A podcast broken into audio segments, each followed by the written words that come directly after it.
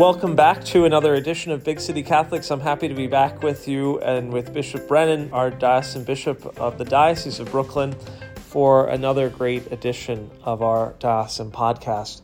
We should begin in prayer, asking our Blessed Mother's intercession upon us and our diocese, especially as we continue through this Lenten pilgrimage. We begin in the name of the Father, and of the Son, and of the Holy Spirit. Amen. Hail Mary, full of grace, the Lord is with thee. Blessed art thou amongst women, and blessed is the fruit of thy womb, Jesus. Holy Mary, Mother of God, pray for us sinners now and at the hour of our death. Amen. In the name of the, the Father, and of the Son, and of the Holy Spirit. Spirit. Amen. Amen. Bishop, since we last chatted two weeks ago, we were together, you've had a lot going on. You were present for the well, rite we began election. the great season of Lent. Lent brings with it some very important activities. So the first Sunday of Lent is always the welcoming of those who will be baptized at Easter. It makes the connection uh, between the diocesan bishop and people who are entering into the church. So we have what's called the rite of election. People have been preparing for months, maybe even years. Yeah. When someone declares themselves as seeking baptism, they enter into what's called the catechumenate. They are called catechumens, and they're learning about the faith, experiencing the faith. And those who will be baptized at Easter are now chosen by the church. And this is where the diocesan bishop comes in to call them elect, to elect them now. And so now we no longer call them catechumens, we call them the elect. These are people who are chosen and marked to experience the sacraments of initiation at Easter time. So they'll be baptized, receive the first communion, and confirmation. That's a word service. It's on the afternoon of of that first Sunday, first Sunday of, of, Lent. of Lent. It's not a mass because obviously those in attendance are not yet fully initiated into the church. They're not receiving Holy Communion. Sure. So it's a chance really to welcome them, but it's a joyful celebration. The following week is what we call the call to continuing conversion.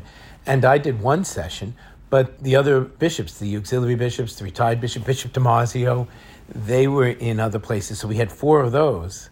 And we welcomed those who are already baptized in other Christian denominations, but who are entering into the Catholic Church, preparing for First Communion, perhaps, preparing for confirmation. So, th- this is about the conversion of Christians into the church. So, uh, if we go back just a second, the, the first Sunday you had two different ceremonies. One in Douglaston, our diocesan center, and our second one was at Our Lady of Perpetual Help in Brooklyn. So that allows for the different people from different varied areas of the diocese to have a more local approach. Yes, and quite honestly, Douglaston you wouldn't have been able to fit anybody else in there. The wow. place was packed. Wow. We had a great crowd of people. You have the people who are being baptized, you have their godparents, and you have the parish team. Sure. And then some of them are bringing their families along as well. Last year we had it, but it was sort of modified. I was here for that. This year we went full tilt, and it's really exciting people, they inscribe their names in the book of the elect. They do that at their parishes, and the parish each holds up their book. That's right. The catechumens, now elect, are called to step forward. They come up into the sanctuary. That's part of the ritual. Yeah. They're all brought into the sanctuary. And you just see, get this sense of this crowd coming together. And then I question the godparents, the people in the pews, and I turn and question the elect, and I declare them now elect. It's a moment of great joy because they've stepped a little bit closer now, a lot closer. And that's that role is really reserved to you as diocesan that's bishop. Right. Whereas you could delegate saying, it if needed, but that is really a, a role for the diocesan bishop. It, it must be when I witness any RCIA groups coming together, uh, or even the few times that I've brought my delegation to the rite of election. It's really rejuvenating, isn't it? It's it must be a real source of joy it for is. you. It's rejuvenating on a couple of levels. First of all, it's great just to see the joy of the people who are making the journey, the joy of the people who are getting ready for the sacraments, and for their teams, for these the godparents and the RCIA teams in the parishes. But you know, and I say this every time, it's inspirational. For those of us who were born in the faith, that's right. It just comes naturally. Yeah. It's just part of who I am. It's part of the language I speak. Everything about me is Catholic and always has been. Yeah. Uh, It's not that I made a deliberate choice to be a Catholic. Obviously, you and I made deliberate choices along the way to become priests. Sure. But we didn't make a deliberate choice about becoming Catholic. Yeah. That was made for us. It was made for us, Yeah. and thank God it was made for me. But the thing is, when you see somebody from outside the church making that choice deliberately, it makes you stop and say, Wow, thank you, Lord, for this gift of faith. Wow, how impressive this is that somebody would want to make this part of their life, to, that somebody would profess very freely, very deliberately the truth of the faith. That is indeed inspiring. To join a faith that you'd probably say, did you not Well- see the newspaper? Did you not? Yes, exactly. And it goes to show you that faith runs deeper. It's not what the world would have you believe. Certainly, we don't have the participation rate that we should have. Certainly, there are people who do leave the church, and that's very sad. And we want to try to do what we can to bring people back, or more importantly, to awaken in a lot of people. Because I think, especially after COVID, a lot of people just floated away yeah. and the world would have you think that the church is on the verge of collapse. And yet, a weekend like this would say, oh no, there are people out there who are encountering Jesus Christ in his church and want to continue to encounter Jesus Christ in his church. Things like this, things like World Youth Day, are exciting moments when you realize you're not the only one who believes this. That's right. And you belong to a community of people who believe in it, and it's a very strong community. Sure, we have our foibles, and and I wish people were in fact coming to mass regularly and more involved in the life of the church. But I would say this, and I'd say this about the young particularly: those who are involved are very involved, Yeah. and among the young, those who are involved often would describe themselves as being missionaries. So there's something very, very good happening in the midst of the turmoil. You know, it's the promise of Jesus. He says, he tells Peter, right? The gates of hell shall never prevail against it. Well, obviously, it's going to have its struggles. Otherwise, Jesus wouldn't have had to make that assurance. But gates of hell won't prevail That's right. in the end, it's it's God who is doing this work, not me. I'll I'll do what I can to be part of the the cause, and I pray and ask the Lord to keep me faithful and to keep me generous in doing it. But in the end, this is about God's work and God's glory. I think, you know, it works perfectly with where you were last weekend. In last week's podcast, you had Father Chris Bethge on, our diocesan vocation director. What a blessing it was to have 27 young men, 27 teenagers out in Huntington Seminary. That place for me holds a special place in my heart. I was a, a junior on retreat in high school at Huntington, where I was in the basement chapel, and I said to the Lord God, in the presence of the Eucharist, whatever I need to do to serve you, Lord, that's what I want to do. I really found that place an essential part of my vocation story was the Seminary of the Immaculate Conception. So it was great to know that young men are still going there to discern their call, to discern whatever God is asking them to do in life, but just that you're continuing to give people this opportunity to encounter Christ uh, and to grow deeper in love with Him. Absolutely, it is a great spot, and for me too, it holds some very important significance for me. uh, These great memories, both of the years of formation, but even as a priest of Rockville Center, that was a regular part of our diocesan life. Yeah. Now that it's more of a retreat center, it's a pretty busy place. I would say that, but still, it did provide a, a good opportunity. Here in the Diocese of Brooklyn, with the counties of Brooklyn and Queens, we are always in the city. That's right. And so to step away from the city Yeah. is actually a real treat. So just doing that for a couple of days so that you change the scenery, that puts you automatically into a mode of contemplation or even discernment. and giving these teenagers an opportunity to experience that too. I mean, I'd imagine not many of them have gotten those opportunities. Perhaps it might have been the first time even staying away from home, sleeping away from home. Right. Well, I mean, it's an older group of teens, so it's the later high school years, and then there are some college and age kind of guys too. And they're all on d- different stages of discernment. So some of them, I think, were probably ready to make the application soon after the retreat. Others really are just beginning, have a little ways to go, but there, there's an openness to it. And still others are there as part of the group of friends who are going. That's and right. You know what? You need those guys too because it gives everybody a sense of security. But it's all about listening to where God might be calling you. So whether God is calling these particular men to be priests or not, there are some in that group who I'm sure God is calling to be priests. But no matter what, God is calling them. You know, one of the things I said, a skill that's going to be important no matter what you do is the ability to make and keep promises. Yeah. To make and keep commitments. And not to over promise, to promise what you can do and do what you promise. That's right. Yeah. And stand behind it. So part of it is about friendship with Jesus Christ, walking with Jesus along the way, knowing Jesus. This time of Lent is a privileged time to develop our relationship with Jesus Christ. And so, no matter where you're going to go in life, you need that relationship, that encounter with the Lord Jesus. And hopefully, a weekend like that can stir that up inside of somebody. Yeah. And talk about this time of Lent being a time of encountering. So, we're now in the second week of Lent, and you have, I see it on your Facebook page, you really have been getting around. It's been great to get around to some of the different parishes. As you know, I already just love getting into the parishes, but I am so happy with this diocesan pilgrimage of Lent and the station churches. I had hoped it would be a good thing. I've been visiting some of the parishes, so I see what they're doing and parishes, the station churches. That day, the day that they're designated, is a day of a lot of activity, a lot of prayer, yeah. all through the day The parishioners getting very deeply involved. But I'm meeting pilgrims who are making the whole pilgrimage, or at least That's a good great. part of it, and really enjoying doing it. People are, are really enjoying it. So, yes, I'm visiting some of these pilgrim sites. It's been able to work into where I'm going along the way.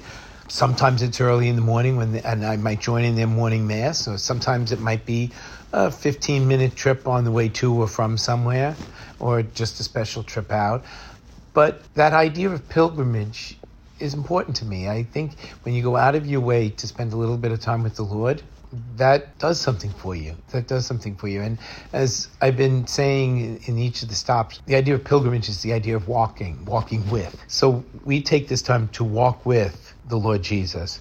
We take this time to stay with Mm-hmm. in adoration the Lord Jesus because that reminds us that Jesus is always walking with us. So that when I'm going through my responsibilities or dealing with the things that come up on a daily basis, I can be more conscious of the fact that I'm not alone. Having walked with Jesus in pilgrimage, I remember he's made the pilgrimage first. He's walking with me. That's right. I think another aspect of this too, and maybe of something to follow up with when it ends for those pilgrims who have been journeying and getting their passports stamped. You know, I What an thought that was a brilliant idea. I had nothing to do with that, but I thought that was brilliant.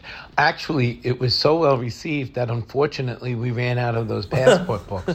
I think we had more in, ordered so that we be will be receiving more for the Queen's part of the journey.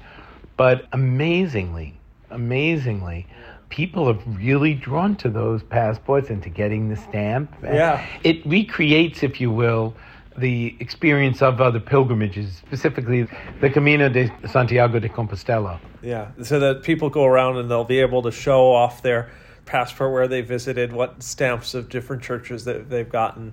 Every parish had to prepare with one of these stamps, or is it just like the stamp of their name sometimes? Everybody did something different. Each did something different. So St. Anselm's parish actually designed and ordered a special stamp for the occasion, it, an image of the church and the name of the church. Oh, cool. And Very creative. we told pa- parishes, you know, we're not looking to burden the parishes. Your return address stamp would be fine. Some of them, their their, their registers for their official documents is a Sure. stamp rather than the seal, and so some of them uh, use that. So each parish did a little bit differently. Oh, very cool. Very creative. You know, this week uh, in our diocesan newspaper, there's a beautiful centerfold. Actually, that's the front page of the of the tablet as well. But a, a really nice amount of articles, ten years of Pope Francis's papacy, and I know that Bishop that you wanted to spend some time on that topic. Exactly. We celebrate on March 13th, so beginning of the week, the, his election as Holy Father. And then on March 19th, he was installed. So March 19th of 2013, he was installed as Bishop of Rome and Pope. So that 10th anniversary has a little bit of a range to it. You had the anniversary of the conclave, the anniversary of Sure. uh, the election of the cardinals entering, the anniversary of his being elected and announced and presented. I remember uh, that day very, very well. What I think it was he. I, I remember watching with Catholic Faith Network when the white smoke. I think it was at his election, wasn't it? Where they had the bird sitting on the smokestack, and everybody's watching this bird for hours and hours, and and then eventually The most famous bird exactly of Rome. yeah, and, and and then eventually, you know, uh, the white smoke comes forth, and then the world uh, gets excited, and everybody Yeah. runs to the square. And I think there was a little bit of a surprise. I think, looking back, it's less of a surprise because I know that his address to the Cardinals in preparation was very, very well received. It really hit the mark on what is needed for the church going into now this new era. I'm a firm believer that the Lord gives us who we need at a particular time. I think we needed Pope John Paul back in 1979 and mm-hmm. to take us across the threshold of hope. I think we needed Pope Benedict, that intellectual approach, that reflective approach after the whirlwind of Yes. John Paul II, Yeah. of St. John Paul II. And I think we needed Pope Francis now, having had that time of a more contemplative approach, to now be more outgoing, mm-hmm. to start to say, okay, let's take this out to the world. I think one of Pope Francis's great images is the idea that it's nice to stand on the steps of the church and welcome everybody in. But he said the modern world doesn't allow for that anymore. We have to go out and find people and bring people in. Sure. We have to go out into the highways and the byways. Yeah. I think, you know, you even mentioned that. I'm thinking another one of his very popular phrases is the church being a, a hospital. A field hospital. A field hospital. The church being a field hospital in a time where we need to be out in the midst of the wounded. You know, Pope Francis has been quoted a lot, and sometimes those quotes are like out of the park home run quotes.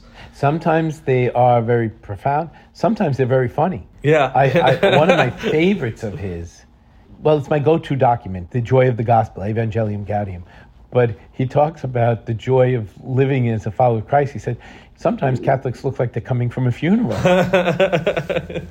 and and that's not going to bring people to Christ. Yeah. So yes, he has some great quotes that can inspire and capture the moment. Yes. And some that also are can be taken out of context. And that is an issue that sometimes Yeah. people do take him out of context or basically quote him on one thing without the full expression.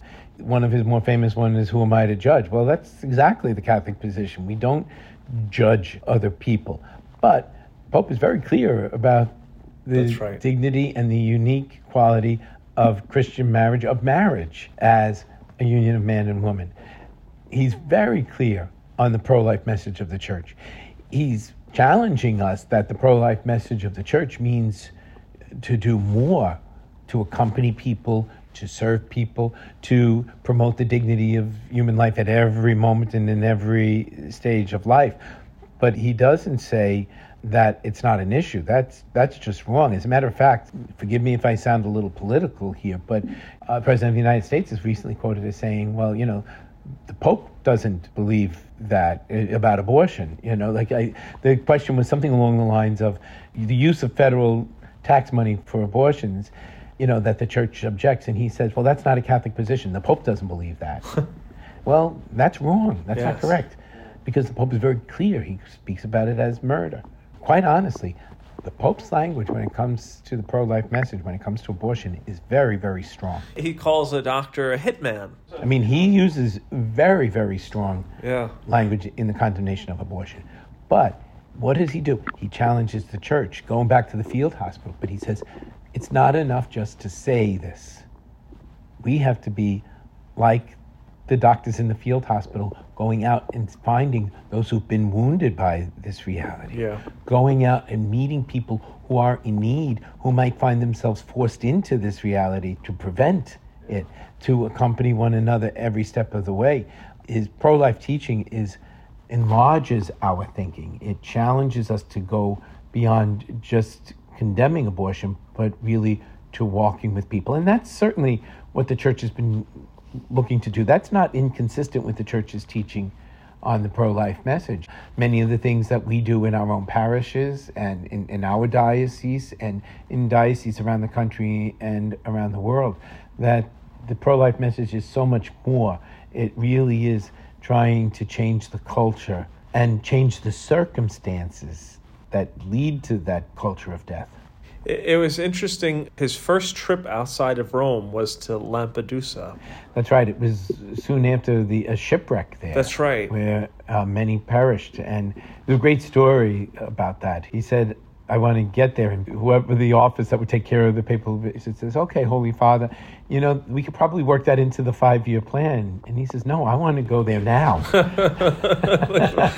want this in a five day plan. you know, and, and, and I guess people found out who was boss. yeah, yeah, yeah. But it was a, a beautiful, I mean, I remember just what that signified was the importance that he placed in caring for all human life right. the migrant, the plight of the poor it seemed at that moment, well, every one of these visits or all of these things that he says, he's trying to lead the church to something, you know, to think deeper, to think more. And he, he evokes the image of Christ, the Good Shepherd. It's Christ himself is the Good Shepherd, but he wants the Pope and he wants his priests to be shepherds like himself. He wants the church, the whole of the church, to be like the shepherd who goes out and seeks the lost and gently lifts them and carries them over his shoulders, binds up their wounds, and restores them to the flock.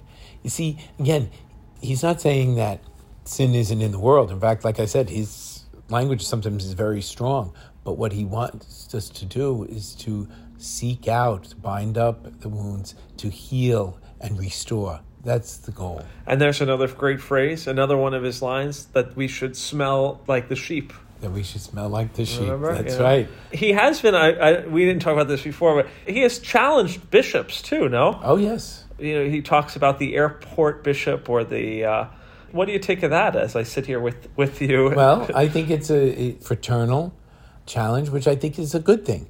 We need to be challenged to greatness. We, you know, the Lord didn't leave us here to be mediocre or to sit back, and He calls upon us and sets a good example of going out to seek people.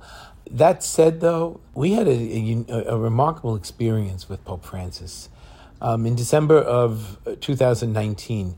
So the year 2019 into 20, it really, I think it wrapped up just before the uh, pandemic, fortunately. But it was the United States turn for the ad limina visits. So we were going over in small groups called regions. So the region of New York, the New York bishops went over somewhere in November. I think were, it was around Thanksgiving time. The region I was in at the time was the region of Ohio and Michigan. And those bishops went over. We went over in December. We were there. I remember we were there around the feast of Our Lady of Guadalupe. That okay. that stands out in my mind.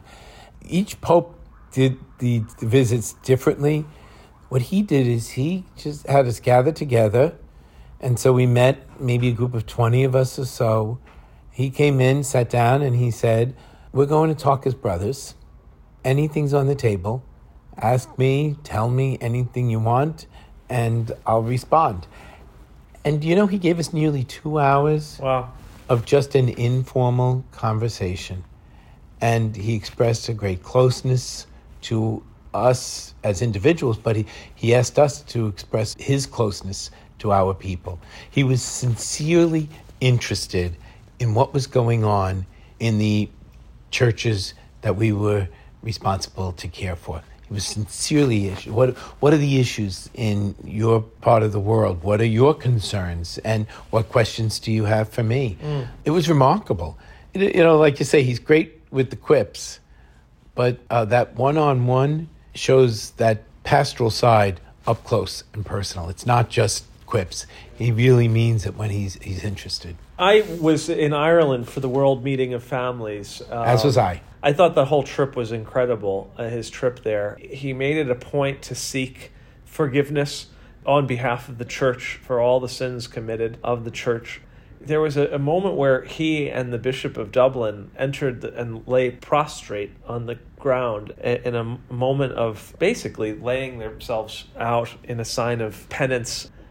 I think that he takes his words and his actions, I think he's very mindful of how his actions can be perceived and how meaningful they can be. But at times, uh, I think one of the things that he may be himself criticized about is sometimes when he speaks too informally, sometimes those are not always received very well, or, or they can at times even cause some confusion, no? I suppose. I, I suppose. I guess that's always a danger when you you do some of these unscripted kinds of things. You mentioned Ireland. I was moved uh, by his visit to the United States. Sure. And I get the impression he really enjoyed that visit. He brought the bishops together, and we met with him in Washington. He was here for the World Meeting of Families. As well, yeah. And I thought he had some great lines at that. I remember being out in Philadelphia at that great lawn along the Ben Franklin Parkway, right by, what is it, the library or where this, the, the Rocky, the Rocky Stairs Stairs, are. yeah, the art museum. The art museum, that's right, the art museum. And apparently, he had a talk prepared for that vigil that didn't make it to the podium somehow. There was a goof somewhere. So he gets to the podium, and so he just speaks from the heart. And he said, a girl once asked him when he was bishop in Argentina, What did God do before he created the world? And he said, I was stumped. And then he said, But then I thought about it. He says, I know. God loved. And he made that the basis for a talk about the family. And he said, you know, family life has its challenges, but it's also the school where we learn how to manage to get along with each other. It's a school of mercy because we learn how to forgive one another. Yeah. But he, he goes, but it's the school of reality. He was speaking in Spanish and he goes, Y y a veces vuelan los platos. And sometimes the plates will fly. and I just, I said, did I just hear that? and I thought that was very good. Yeah. And- but he spoke about the importance of family life to the integrity of the human person, to the building. When I say integrity, I don't mean that in moral value, but integrity into, into the, the formation of the person, of the whole person. Family life is something that I think is very, very important to him. And he also speaks about the intergenerational living. And in a very real way, he shows a real concern for the elderly and he calls on us to have a concern for the elderly. You know, respect. He speaks about respect for grandparents. When he speaks about respect for grandparents, he's not just saying, you know, take good care of them. He's saying, learn from them, learn from their experience, talk to them. Um, he has a real s- sense of respect and he's instituted some things. Some programs days for grandparents outreach to the elderly. So he's kind of calling all of the church to a new way of looking at things also in that he came up here to new york he spoke at madison square garden That's right. I was there for and that. that, that was so exciting. I often quote that, uh, where he spoke about that passage from Isaiah the people who walked in darkness have seen a great light. And then it goes on to talk about Emmanuel. They call him Wonder Counselor, uh, Mighty God, Father forever, Prince of Peace. And he said, point is that Jesus Christ is walking in our city. And I said, wow, that's right here in New York. yeah. That, he, he said that to New Yorkers. Yeah. Jesus Christ is walking in our city. He's walking in our streets. That's an image that always resonates with me. Sure. Especially now that I'm here, not only in New York, but in New York City. That's right. That's right. He visited World Trade Center, and he also was able to to address the United Nations. Nations. At the World Trade Center, actually, our own Bishop Massa was responsible for coordinating an ecumenical interfaith event. The other thing is, you know, he calls us to do things, but he himself does them.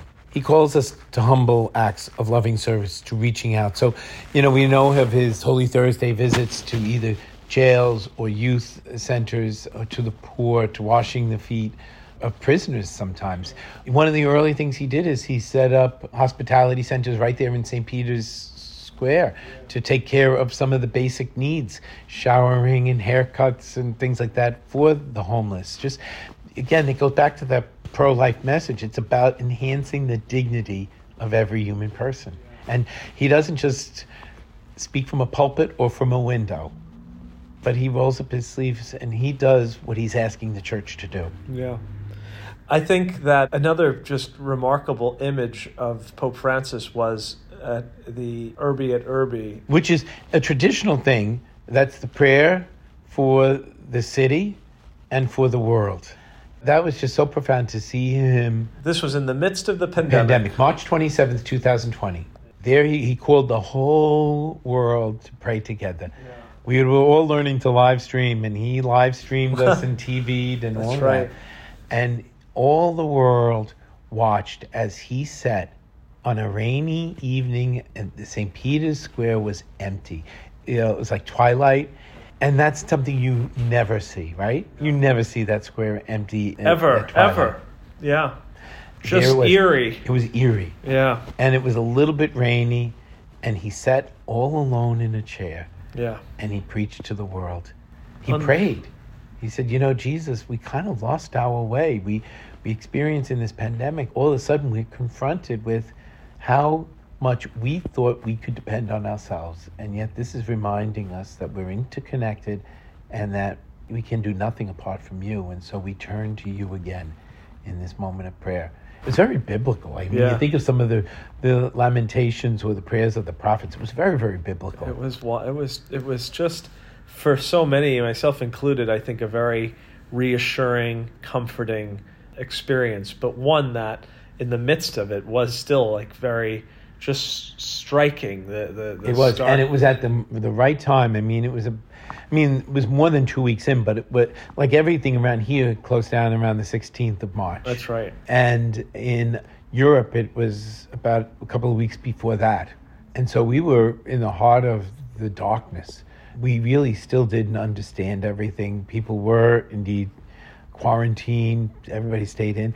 I, I remember we were all panicked. We didn't know what we were supposed to do. There was some fear about touching, right? So remember, you we would get a, a package from Amazon, and then you would leave it outside the door for a day, and then you'd wipe it down before Yeah, you opened it up. yeah. I mean, we were afraid. I mean, it was a scary time globally Yeah. mostly because of what we didn't know. Mm-hmm. And he turned our focus, had us look to God. And it really was, I think, a profound moment. Perhaps we turn our focus now to God. If you'd like to end with a prayer, Bishop, and a, and a blessing. Sure. Lord God, we ask you in this time of Lent to renew that spirit of longing for your presence within us. Lord God, I ask your special blessing on us in Brooklyn and Queens on, in this time of the Lenten pilgrimage.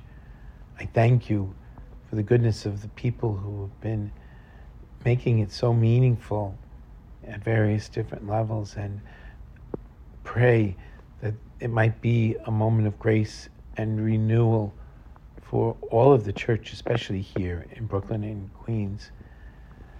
We ask you, Lord, to bless our Holy Father on this 10th anniversary of his pontificate, that he may lead us and guide us and shepherd us to desire to know you more and more and to live in joyful witness to your presence among us, your healing, merciful presence among us. And Lord God, I ask your blessing on all the church here. The Lord be with you. And with your spirit. May Almighty God bless you, the Father, and the Son, and the Holy Spirit. Amen. Amen. Thank you, Bishop, for a great conversation. It was great to have this opportunity with you, and I hope that our listeners enjoy it as well. We continue through our Lenten pilgrimage or through our Lenten journey, and we wish you all a very blessed, blessed week to come.